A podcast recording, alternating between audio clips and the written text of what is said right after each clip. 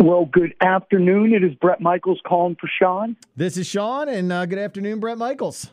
How are you doing, my friend? I'm good. It's been quite the Thursday. Uh, about a half hour ago, I got off the phone with a man that you have toured with, and I believe you have shared the stage with, uh, Mr. Paul Stanley, and now I get to talk to Bret Michaels. First of all, unbelievable. If you go back, harken back to the uh, Poison, I Won't Forget You video, uh, when he was out on stage with Poison at the Texas Jam and uh, have known and been friends with for a long time. Great guy, and we have toured with uh, on several occasions. Always awesome. You know what? I, I, was looking up to see if I could find a picture of the two of you, and I saw the "I Won't Forget You" video still shot. Then there was a shot from you guys, I think in like '89 somewhere, maybe over in England, the two of you in a picture together. And then yeah. I saw you guys in yeah. tour here in Jersey, uh, probably maybe 12, 13 years ago that was it. I, it was one of the most amazing tours. I had such a just such a great time out on that tour. And you know what's great? As I say this, as we segue into Party Gras, that feeling of that tour, playing all those hits, you know, Poison coming out playing the hits, Kiss playing the hits,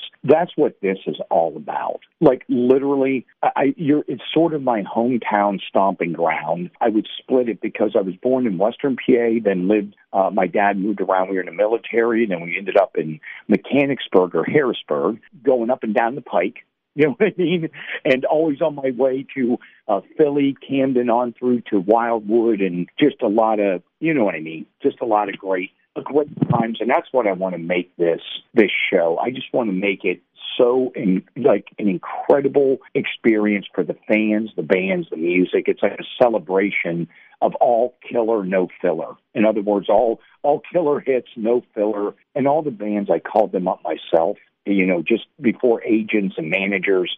I do this with almost every single tour, whether solo or poison. Just say hello, how you doing if I haven't seen them in a little bit. And I explain to everyone in Night Ranger and Starship, Mark McGrath from Sugar Ray, Steve Augeri from Journey, this is my concept. I want this to be an, just an awesome night, no attitudes, no egos, just go out and have great music and great fun and everyone was like, "We're in." They know the tone I set is is treating everybody great, starting with the fans, but the band's backstage having a good time, and then we all roll up at the end in my set, and it's Steve playing the Journey hits. You got Mark McGrath doing all the Sugar Ray hits. Then, then you got Night Ranger and Starship come up and join us after their two sets at the very end of the night to just rock and, and have a great time on stage doing some songs together. It sounds like a fantastic time talking to Kiss Poison Tour.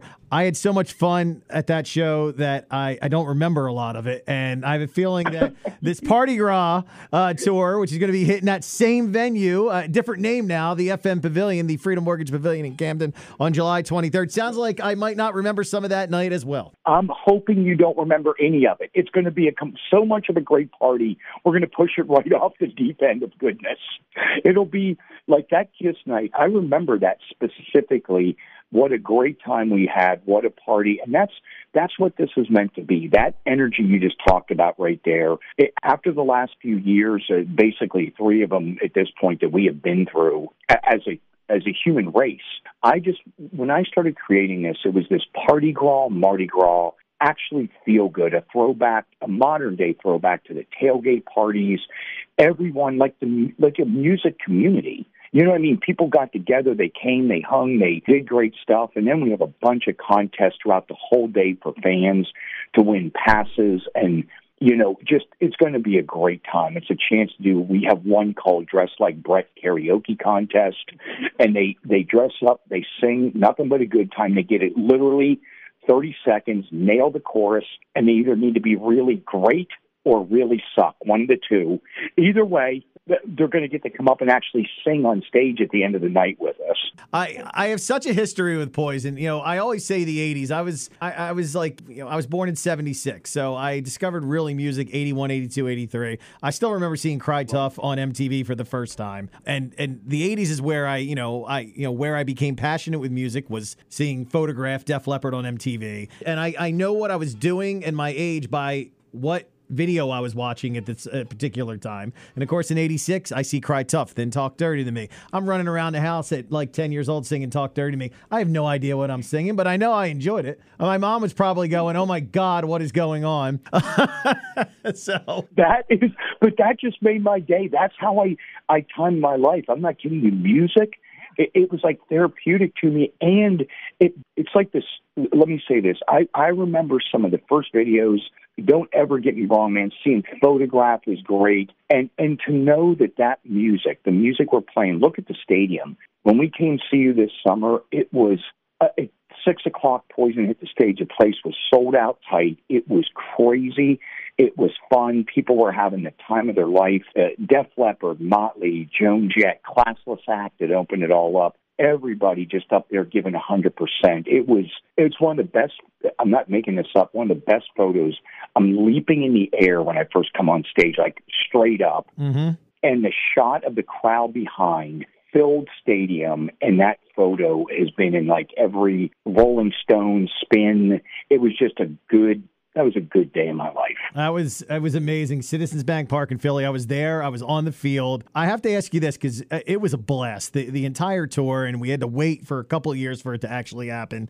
Right. I know the crowd, and I was in the middle of it, and I have friends that went to other shows and traveled around to to other venues, and how much fun they had. But it equally looked as much fun for the bands who were up on stage as well. For me, I, I can speak for me. I couldn't stop smiling. I, I think I even may have said that there. I ran out, jumping up and down, and I said, I, I I can't stop smiling right now. I said, I got so much energy. I feel like just do doing a stage dive right into everybody and singing while they push me around.